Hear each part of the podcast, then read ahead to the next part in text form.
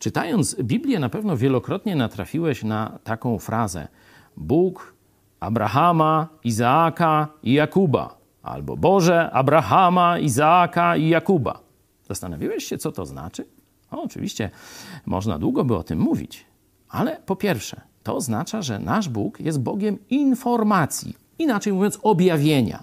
On Abrahamowi, Izakowi i jeszcze następnym objawiał swoje słowo, czyli prawdę o sobie. Dzisiaj mamy pełne objawienie, całą Biblię. Nie? Czyli Bóg jest Bogiem informacji. On chciał przekazać prawdę o sobie przez bezpośrednie powiedzenie tego ludziom.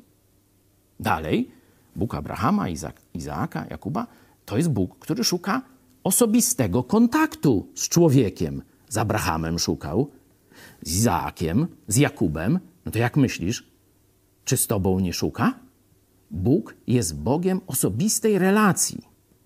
Ale jest jeszcze coś ważniejsze. Oczywiście, no jest Bogiem konkretnym, nie tam jakimś bóstwem i tak dalej. To jest ten, w którego wierzył Abraham, z którym rozmawiał Abraham, któremu ten Bóg, który Abrahamowi objawił swoją prawdę i tak dalej, i tak dalej.